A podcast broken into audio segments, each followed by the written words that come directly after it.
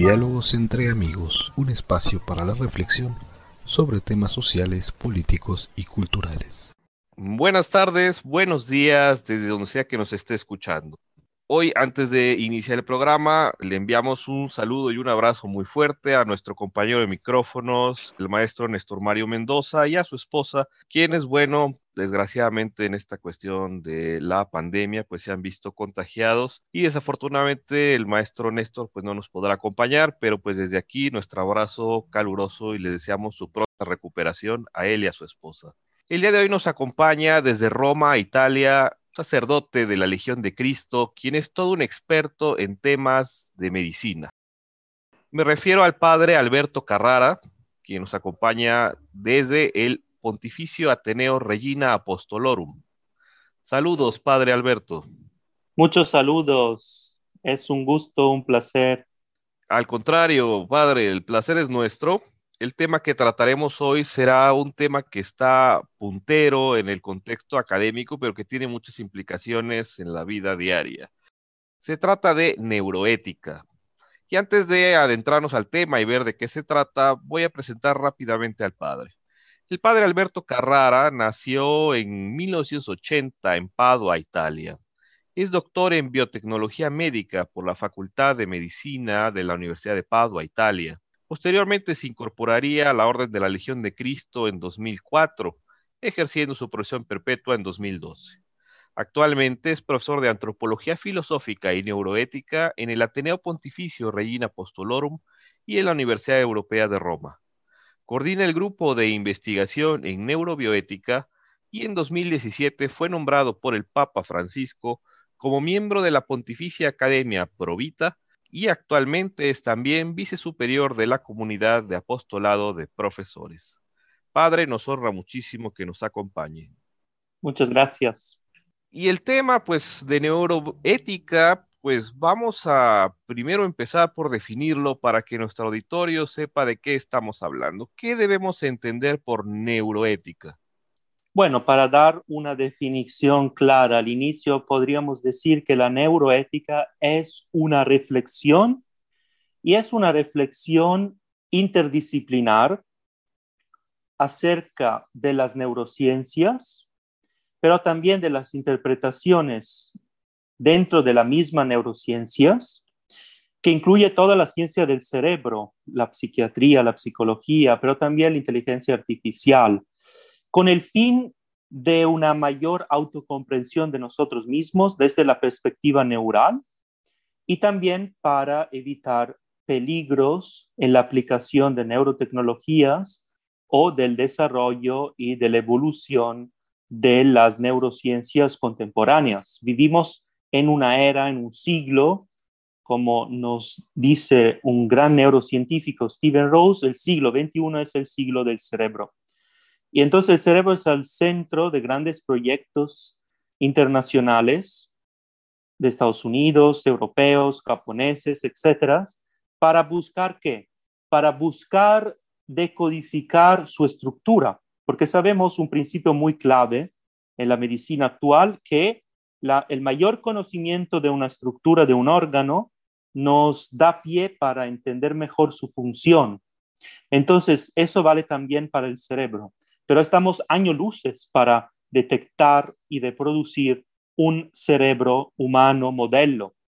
De esto trata la neuroética. La neuroética se puede dividir en dos partes, la ética de la neurociencia y las neurociencias de la ética. Para dar un ejemplo claro a los que nos escuchan, la ética de la neurociencia, un ejemplo, podría ser, yo tengo un paciente en estado vegetativo y quiero eh, ayudarle a recobrar la conciencia, pero tengo una tecnología experimental que nunca he experimentado antes.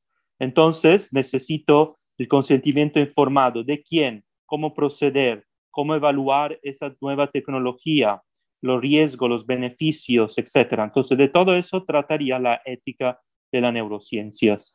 Mientras las neurociencias de la ética es como la parte más novedosa, podríamos decir, de la neuroética, y se trata de redefinir conceptos claves de la filosofía, como por ejemplo la conciencia, qué es la conciencia, qué es el libre albedrío, etcétera, desde una perspectiva neural de nuestro sistema nervioso y de nuestro cerebro.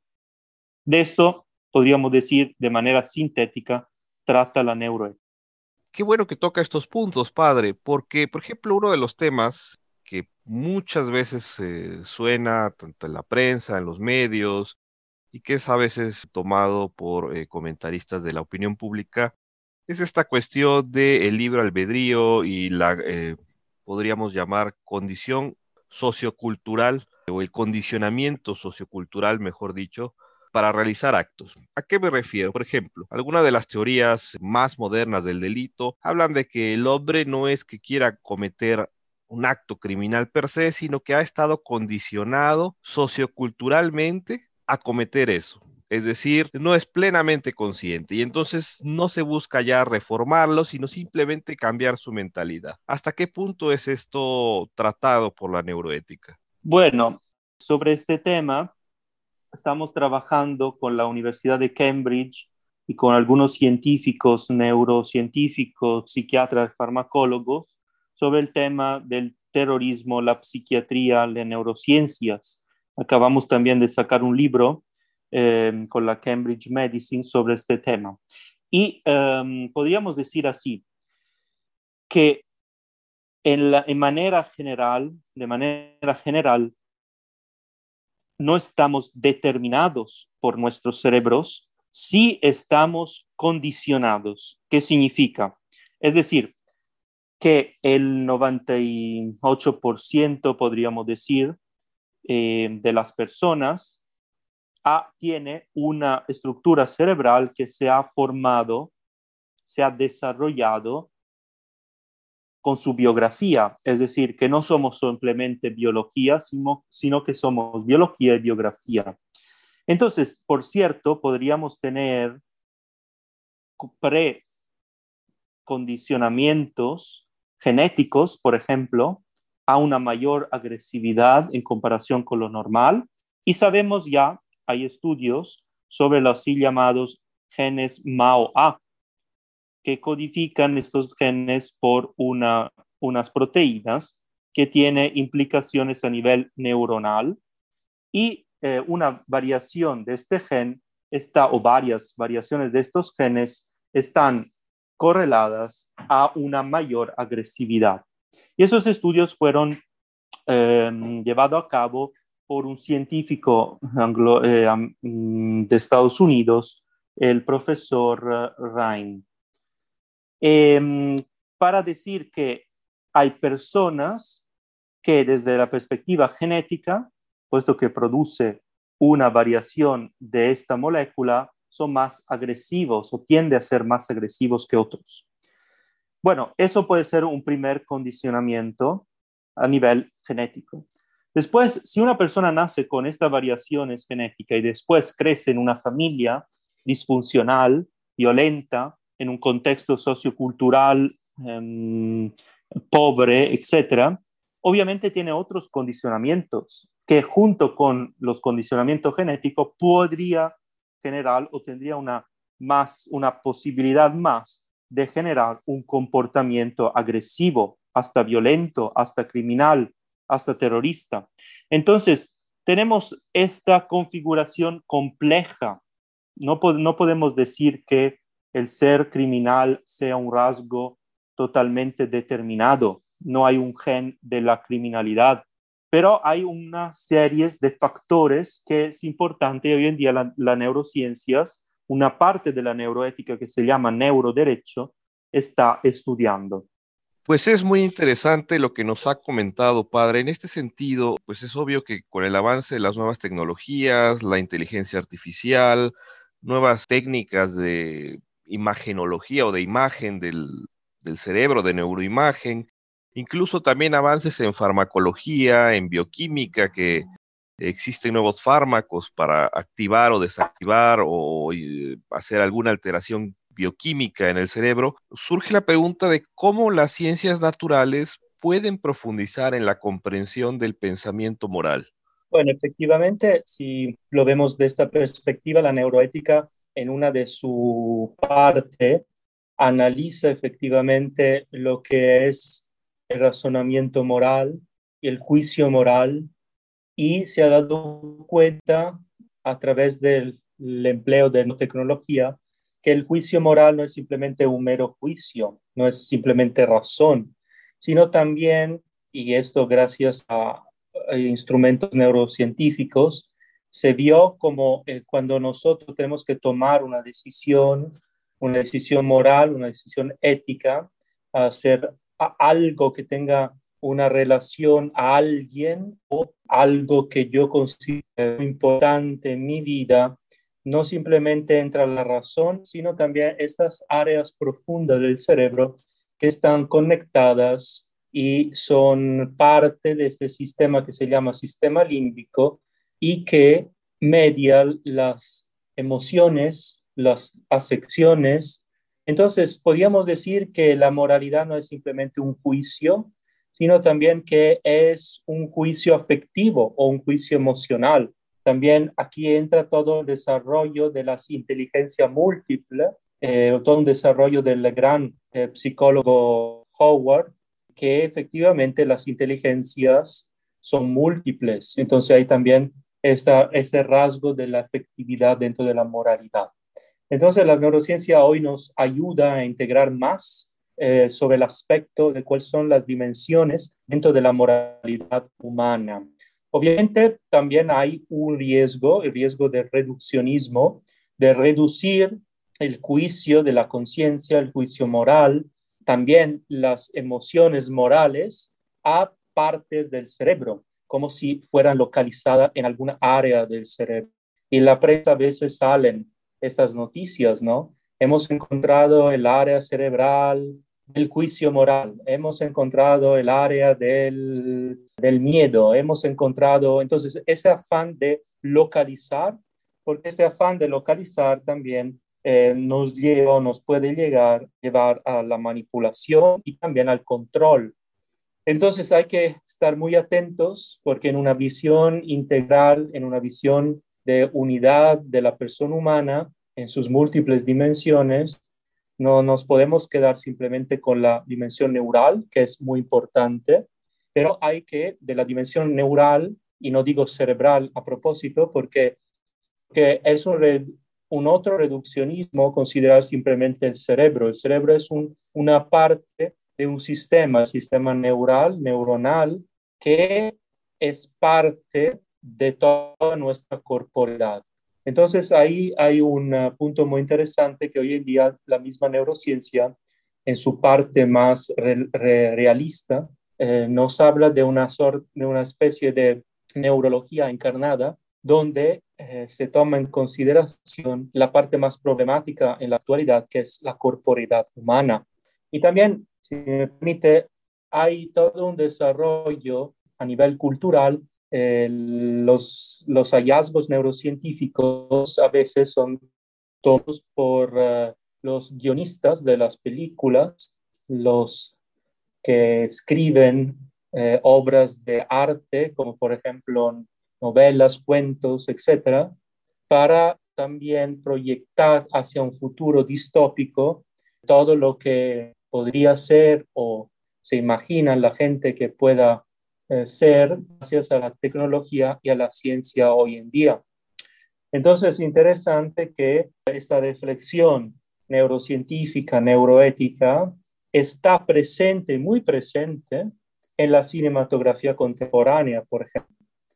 Uno de los temas que quizás se, precisamente se, ha despertado más interés, cuestión quizás de, esta, de este halo de misterio o de vamos a llamar hasta romanticismo cinematográfico, si se me permite la expresión, es la cuestión de la inteligencia artificial, que está muy en boga hoy en día y que se nos plantea generalmente en las novelas y en esto una serie de eh, situaciones como por ejemplo los robots o androides que cometen o actos buenos o actos malos, etcétera. Sin embargo, la realidad está un poco alejada de eso, todavía no llegamos a un punto tan avanzado. Quizás algún momento de la historia lo haremos, pero lo que sí se habla, y quisiera yo tocar este punto, es eh, Hay una iniciativa de un profesor español, profesor Juste, que es eh, residente en la Universidad de Columbia en Nueva York, que es la iniciativa de los eh, Neurorights o derechos neurales. Quisiera comentar un poco de eso, padre. Sí, Rafael Juste es un científico de origen hispana que trabaja en Estados Unidos y un gran científico que podríamos decir así retoma mucho de la anatomía, neurofisiología de los grandes que han descubierto las neuronas y han caracterizado las neuronas que son, fueron Camillo Gorgi y sobre todo uh, Ramón y Cajal. Y um, Rafael Just habla recientemente en una visión uh, que um, de un lado es bastante funcionalista, habla de los neuroderechos, neurorights, y estos neuroderechos, ¿qué son y qué significan? Tenemos que, en primer lugar, decir que dentro de la neuroética hay una reflexión acerca del neuroderecho, es decir, cómo la neurociencia misma va influyendo eh, acerca del comportamiento humano cuando el comportamiento humano va a afectar otros eh, de una perspectiva que puede ser sea legal, pero sea también penal, tanto penal, tanto civil. Entonces hay esta perspectiva. Eh, Rafael Just, eh, junto con otros, pregunta si las neurociencias y sobre todo la aplicación de la neurotecnología, como por ejemplo estas interfaces cerebro-máquina, los chips neurales, que son realidades ya hoy con las interfaces cerebro-máquina, primero en los cerdos y después en los monos, como recientemente ha demostrado al mundo, esos hallazgos neurocientíficos abren un campo muy problemático, la posibilidad de manipular el cerebro humano, la mente humana, la mente humana a través de su cerebro, en un cierto sentido. Entonces, um, Rafael está preocupado justamente por defender algo y por eso surgen estos derechos, neuroderechos, que serían cuáles? Principalmente el tema de la privacy, de la privacidad. La privacidad en el sentido de la, del consentimiento informado al eh, aplicar estas tecnologías a personas, a las personas en general, pero también a personas vulnerables, por ejemplo, los menores de edad, personas que tienen algún trastorno mental, etcétera. Y después también hay neuroderechos como puede ser la eh, identidad, la preservar la identidad personal, la identidad subjetiva. ¿Por qué? Porque esta neurotecnología tiene la capacidad de alterar las memorias, nuestras memorias, nuestros recuerdos y también las conexiones de estos recuerdos, es decir, modificar nuestra personalidad. Entonces ahí viene una, una preocupación muy importante, una preocupación real, preservar nuestra identidad. Entonces, esos neuroderechos después se pueden ampliar muchísimo en otros, como podrían ser también todo el tema de la libertad humana, como el tema de la autoconciencia, porque estas tecnologías alteran también, pueden alterar o pueden cambiar, pueden modificar también nuestro juicio de conciencia actuando sobre nuestro cerebro. Entonces, como se ve, es un tema muy importante en varios ámbitos en Estados Unidos, Europa, pero muchos países están tomando en serio cómo la tecnología aplicada al sistema nervioso, que siempre más y más se hace más pervasiva, más intrusiva, ¿no? Pensamos a las así llamada deep brain stimulation, la estimulación cerebral profunda, que se usa en pacientes parkinsonianos para ayudarles, para quitarles estos impulsos, estos temblores, y pero son neurotecnología que después también tienen nuestros mismos pacientes unos efectos a nivel mental. Imagínense, si no son pacientes, si no son, si son personas normales, eh, esta neurotecnología ciertamente puedan tener efectos y no conocemos los efectos de estas neurotecnologías en personas sanas. Y aquí eh, puedo también citar un fenómeno que se da, mm, el fenómeno del uso de sustancias, medicamentos, eh, psicofármacos en estudiantes de, los, de las universidades, de las escuelas, tanto en Estados Unidos cuanto en Europa, en otros países. Y em, sabemos que estos fármacos son para personas que tienen una patología, mientras ahora se están utilizando, se están empleando en personas sanas. Inclusive también hay empresas que construye y produce unos electroestimuladores de la corteza cerebral que en primer lugar no tienen ningún efecto eh, realmente, pero lo están vendiendo con la, se están convenciendo a las personas que esos estimuladores cerebrales pueden aumentar la tensión, pueden aumentar también la, eh, puede quitar el cansancio, puede ayudarles a recordar más. Entonces, imagínense las personas que quieren pasar un examen, un test, que las personas que quieren encontrar un trabajo donde necesitan concentración, etc. Entonces, esos, uh, estos aparatos eh, se supone le pueden ayudar. Pero además de no tener, porque hay estudios sobre esto, no tener efectos, tiene riesgos de posibles efectos secundarios negativos en el la mediano y largo plazo. Entonces es todo un tema, por eso se invocan los derechos para preservar dentro de esta, podemos decir así, tsunami tecnológico que nos invade siempre más y más, y más aún hoy en día con la realidad virtual, con todos los sistemas de um, visual recognition, con todos los sistemas de uh, realidad aumentada, más y más, junto con la, con la inteligencia artificial, la robótica y eh, la neurociencia y la neurotecnología, todo eso se caracteriza por ser, de un lado, una gran ventaja desde la perspectiva clínica.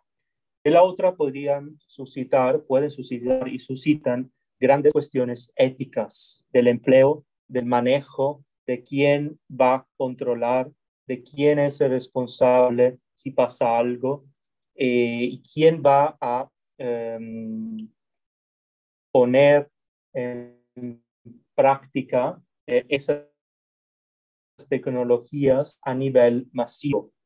¿Por qué? Porque los efectos secundarios son tantos a nivel personal, pero también a nivel social. Basta, basta citar el ejemplo de China en estos mm, meses de pandemia como China logró, gracias a la aplicación extensiva de la inteligencia artificial, de las redes neurales y de otras tecnologías muy avanzadas, a contener la pandemia. Pero, ¿cómo lo hizo? Violando todos los derechos o muchos derechos que en Occidente se consideran derechos humanos, los derechos humanos, la la privacidad, la individualidad de las personas, la equidad, el derecho fundamental a eh, no poder entrar en una área íntima de la persona, de sus cosas, de su, de su habitación, etc.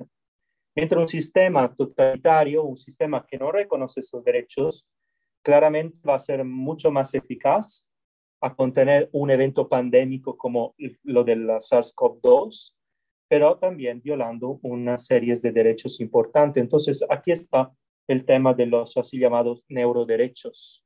Estamos prácticamente en un momento histórico en el que se nos abre unas perspectivas de aplicación, como usted bien dice, clínica, médica, muy interesantes, pero que la tecnología también mal aplicada o con aplicaciones que no son pues las propias eh, para lo que fue diseñada, a veces puede causar dilemas dilemas éticos, dilemas morales bastante serios y llevar a consecuencias bastante graves. Desafortunadamente se nos acaba el tiempo, padre, quisiéramos seguir platicando, pero no sé si quisiera cerrar con algún comentario para terminar el sí, programa. Quería enfatizar el papel hoy en día de la neuroética, es decir, con un ejemplo, unos ejemplos, porque si no, creo que puede dejar, puede quedarse todo en el aire. Hemos dicho que la neuroética es una reflexión acerca de la neurociencia y de sus aplicaciones, pero también acerca de sus interpretaciones. Y entonces es muy importante porque hoy en día muchas de la aplicación científica, pero también pseudocientífica que hay en el mundo, eh, tienen como una concepción de la persona humana. Y si esta concepción de la persona humana no es una concepción realista, fundada también sobre los hallazgos neurocientíficos, que, que si son verdaderamente científicos, no van en contra de una visión real de la persona humana, entonces eh, hay que cuidar mucho, por eso la, la neuroética es importante y puede jugar un papel importante para detectar, analizar cuáles son los principios que guían ciertas aplicaciones, cuál visión del hombre hay detrás de ciertas aplicaciones.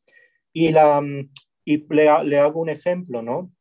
Cuando hay estos fenómenos eh, de em, la aplicación de ciertas visiones psicológicas que se traducen después en acciones concretas hacia las personas, técnicas para el aprendizaje de la matemática, técnicas para la lectura rápida, técnica para otra cosa.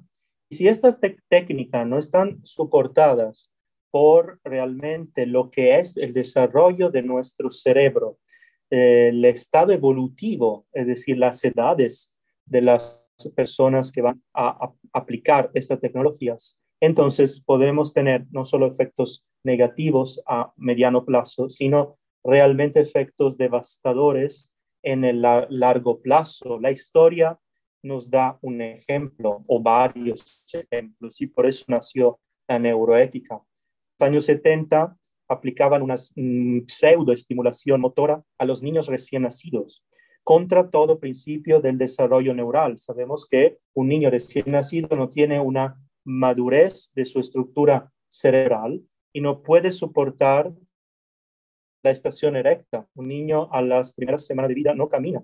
Mientras con estas visiones se estimulaban o se inducían millones de personas a hiperestimular a estos niños. Esto ha aportado que, que después de 10, 20 años, estos niños, la gran mayoría de estos niños tuvieron problemas neuromotor de desarrollo.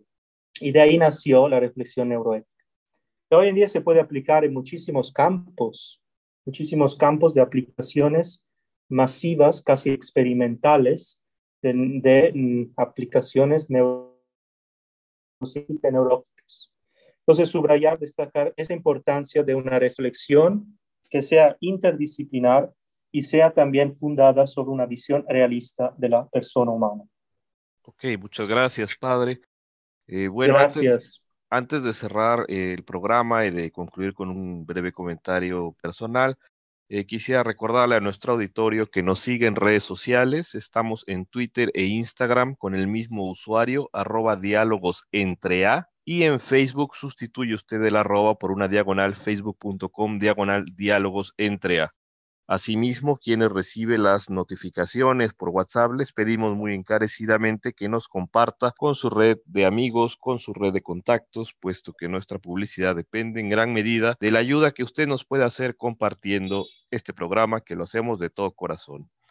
Quisiera yo cerrar pues con un comentario que no es mío, más bien es de un sacerdote, teólogo, filósofo católico, muy famoso en la década de los años 40, 30, 40, él falleció en el 57. Me refiero a Monseñor Ronald Knox, un gran teólogo que recomiendo a todos su lectura. Él escribiría en 1932 un libro que lo traducen, el título original en inglés es Broadcast Mind. Lo traducen en español un poco diferente, Los Omnisabios pero empieza con unas palabras que él denomina la parábola de Frankenstein. Y leo, leo lo que él dice. Existe una doctrina que sostiene que la historia de Frankenstein es una parábola de toda la historia humana, que el hombre, con su incansable inventiva, solo inventa para encontrarse al fin y al cabo esclavo de su propio invento. Las máquinas que él diseña para hacerse la vida más fácil están destinadas a imponérsele primero como un lujo después como una necesidad, y antes de que haya tenido tiempo de reparar en lo ocurrido, encuentra que ha alterado todo su estilo de vida y sus relaciones humanas para acomodarse a las nuevas oportunidades que le conceden. Muchísimas gracias, Padre Alberto Carrara. Muchas gracias, un saludo, una bendición a todos. Muchas gracias y muchas gracias a nuestro auditorio.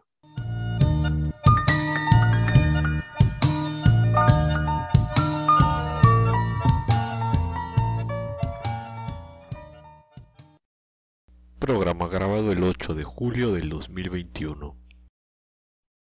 Las opiniones son responsabilidad únicamente de quien las expresa. La música de inicio y fin es Electro Tango de Joseph McDade. Diálogos entre amigos, todos los derechos reservados.